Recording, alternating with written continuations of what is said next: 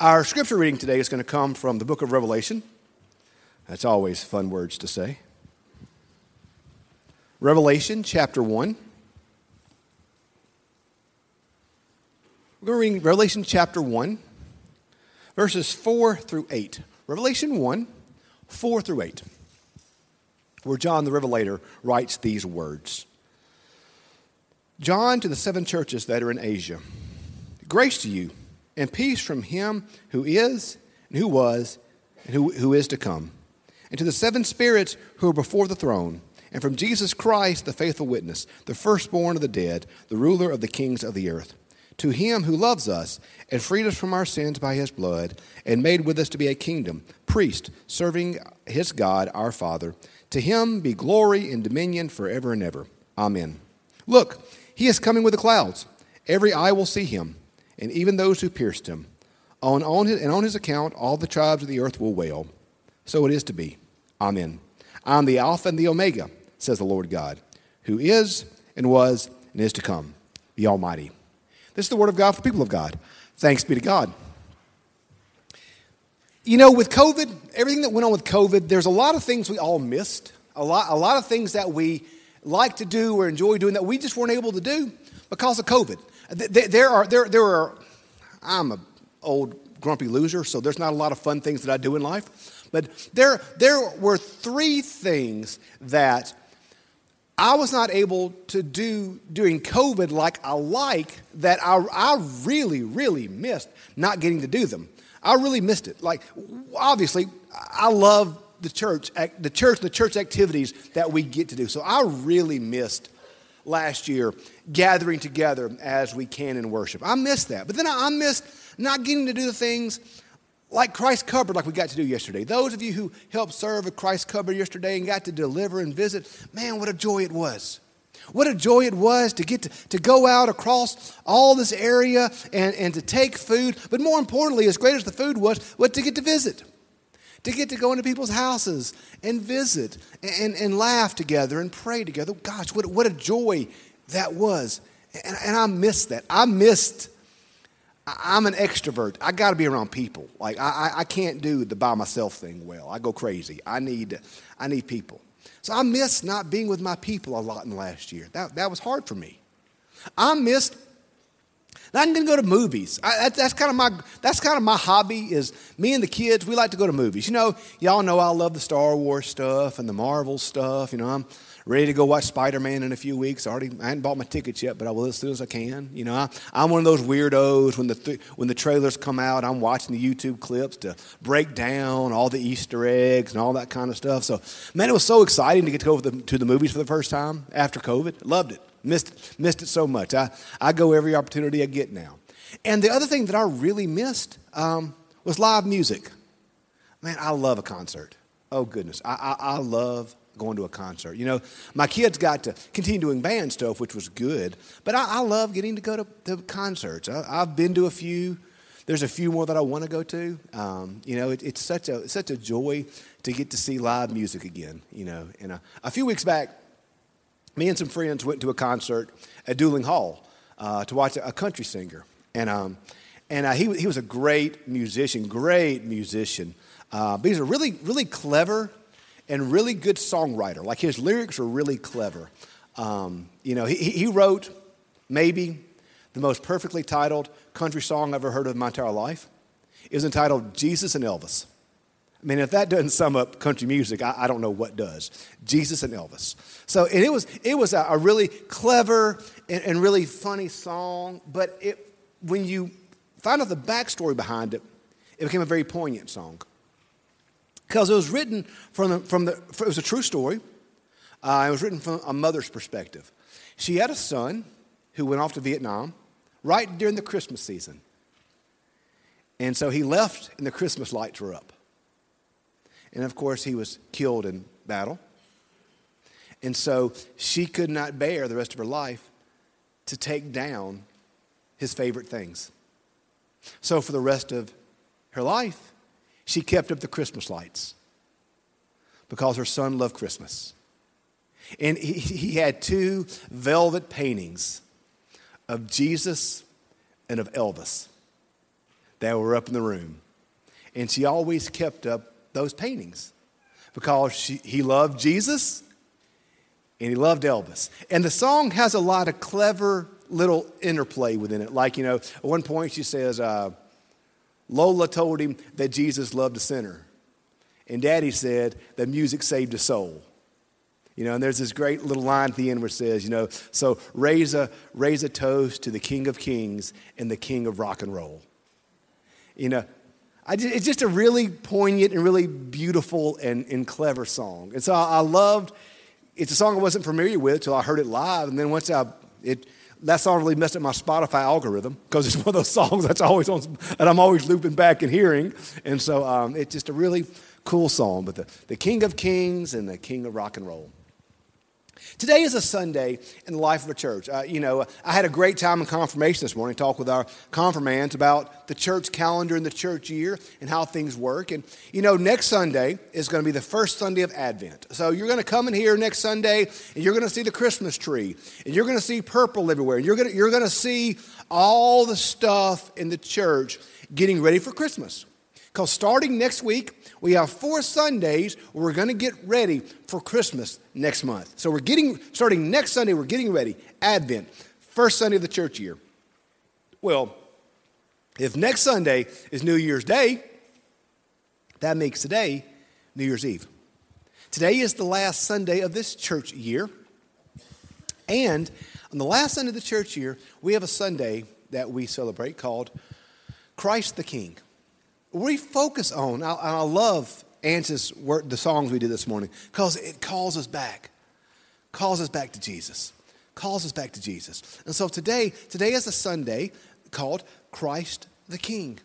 We talk about the kingship of Jesus. We talk about the lordship of Jesus. We talk about exactly who Jesus is. And we see it, we see it displayed so beautifully in Revelation this morning. We see Revelation paint a picture of who it is. We see in Revelation this picture of Jesus Christ, the Alpha and the Omega, the beginning and the end, the first and the last. He is the King of kings and the Lord of lords, and He is King for all of the world. And see, there's something within our salvation we need to think about sometimes because you know one of the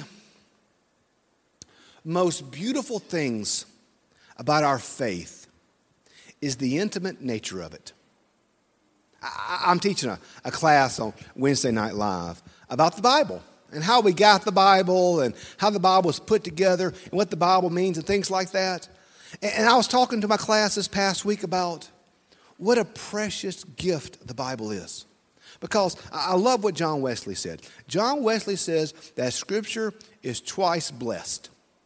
It was blessed when it was written, and it's blessed when it's read. And think about this, y'all. Think about this for a second. The same Holy Spirit, the same Holy Spirit that guided the hand of Matthew, guided the hand of Paul, guided the hand of Moses. The same Holy Spirit that guided the hand and inspired the writing of sacred scripture is the same Holy Spirit that will speak to us through it. Y'all, that's awesome. Like, seriously.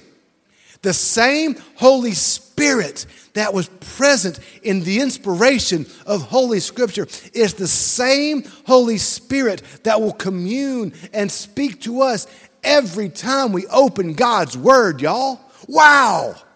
What an amazing and awesome gift Scripture is to us. How God will intimately and personally reach out to me and to you to speak to us in those moments. Wow. And we spend time scrolling Facebook instead of reading the Bible. Y'all, how awesome is that gift God's given us?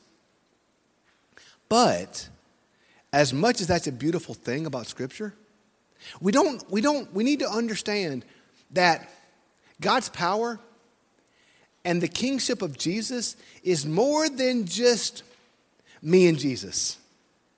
It's more than just my intimate individual relationship with Jesus. but it's bigger than that.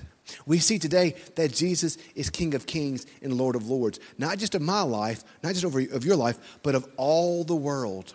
Because when you read the Bible, you know what you see? That everything that happened is cosmic in nature. Let's go back to the fall. Let's go back to Genesis 3. In Genesis 3, when Adam and Eve fell, do you remember they fell? They ate the tree they should not eat from. They fell.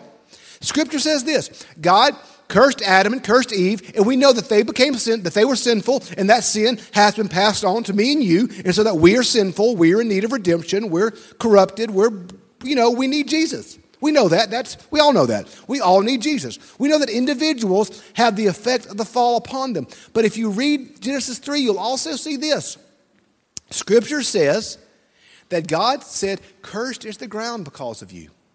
And we see that Adam and Eve's sin in the garden didn't just affect me and you as humans, didn't just affect humanity, but it affected all the world.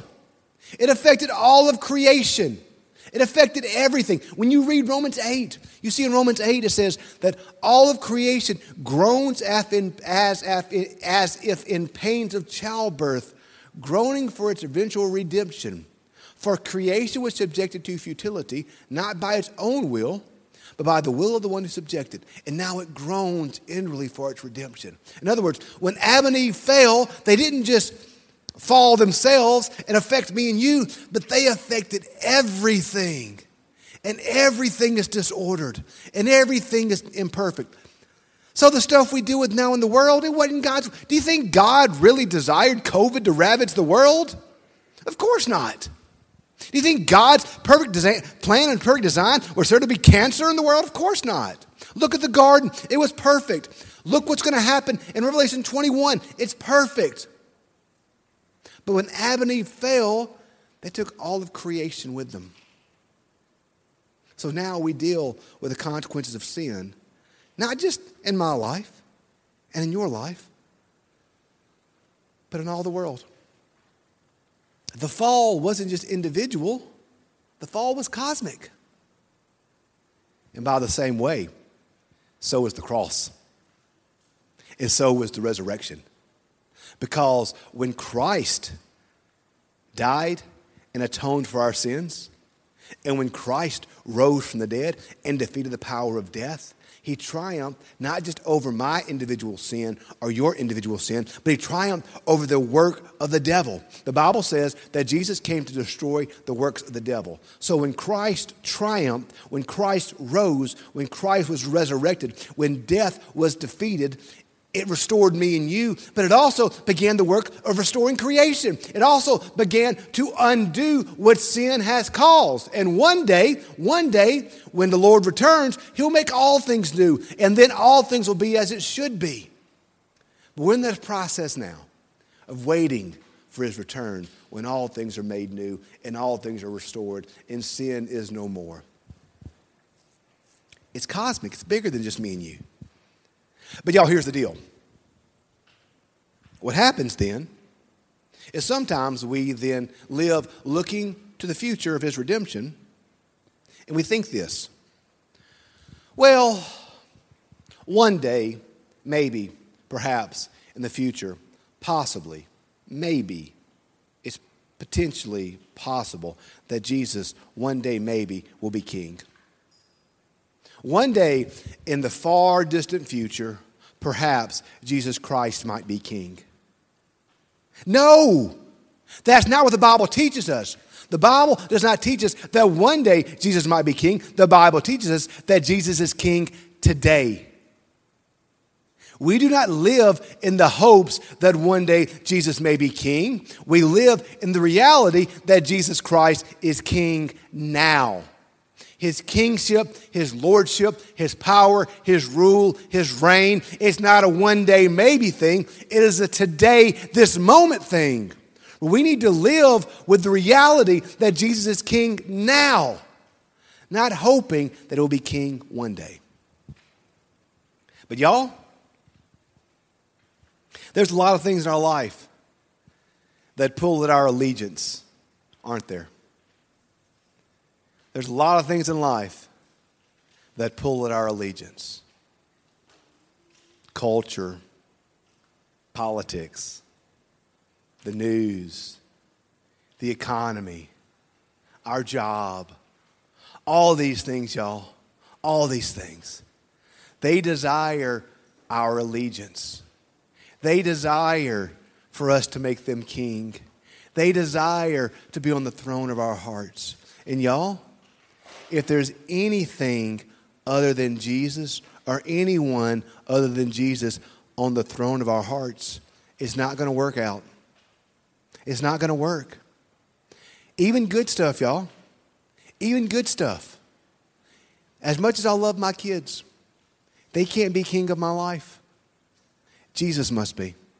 As much as I love my wife, she can't be the queen of my life. Jesus must be king. As much as I love my church, you cannot be king of my life. Jesus must be. Jesus must take first place in all things in my life if life is to be ordered the way that he wants it to be ordered. But y'all, there's so many voices. There's so many things.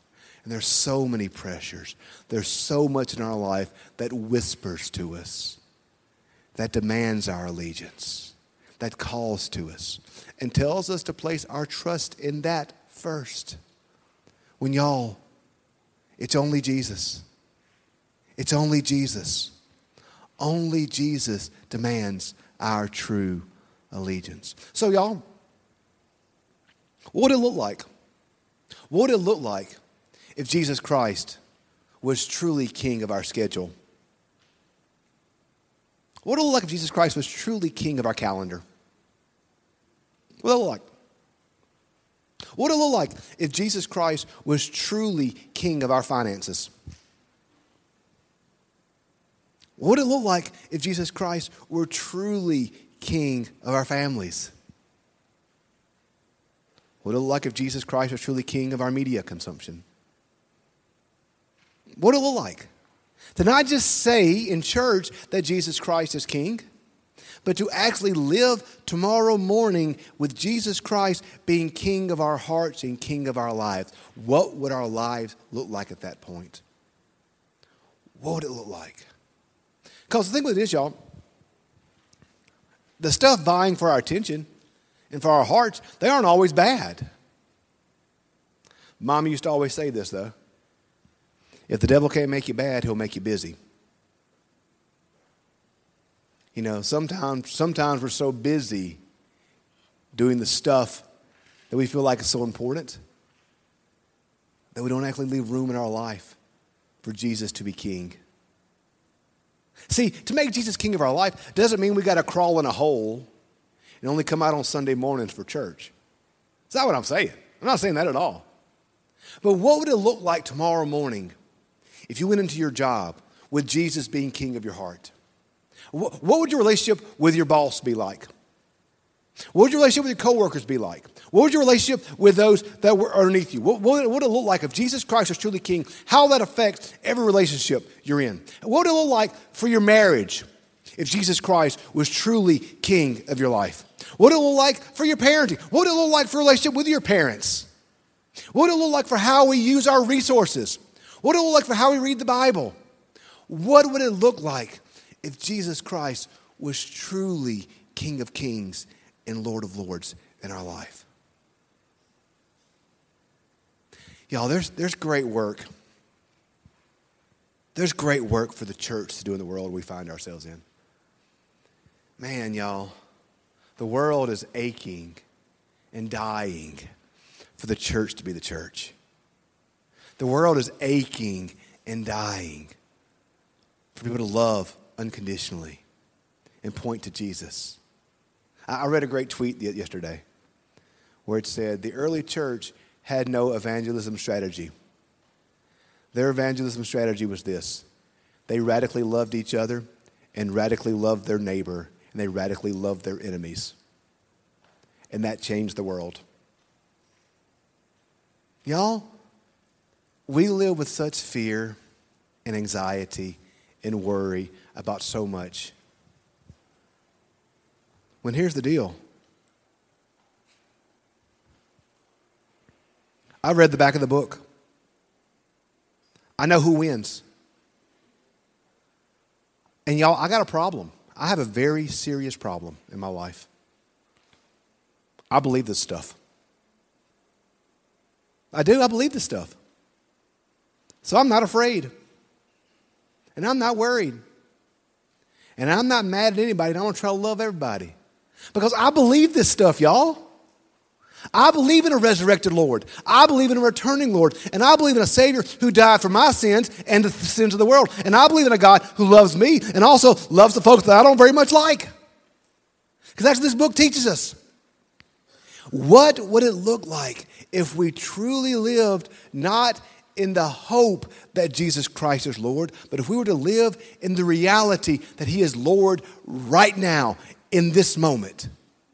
How would it change our lives? And then, through the grace of God, how could the Holy Spirit working within us, how could we change the world? He is King of Kings, y'all, and Lord of Lords. And He has a plan for me, a plan for you, a plan for our church, and a plan for the entire world. What would our lives look like, y'all? What would our lives look like if we truly and honestly, with passion and joy, lived out the Lordship of Jesus Christ? Through His grace, may it be so. Let's pray.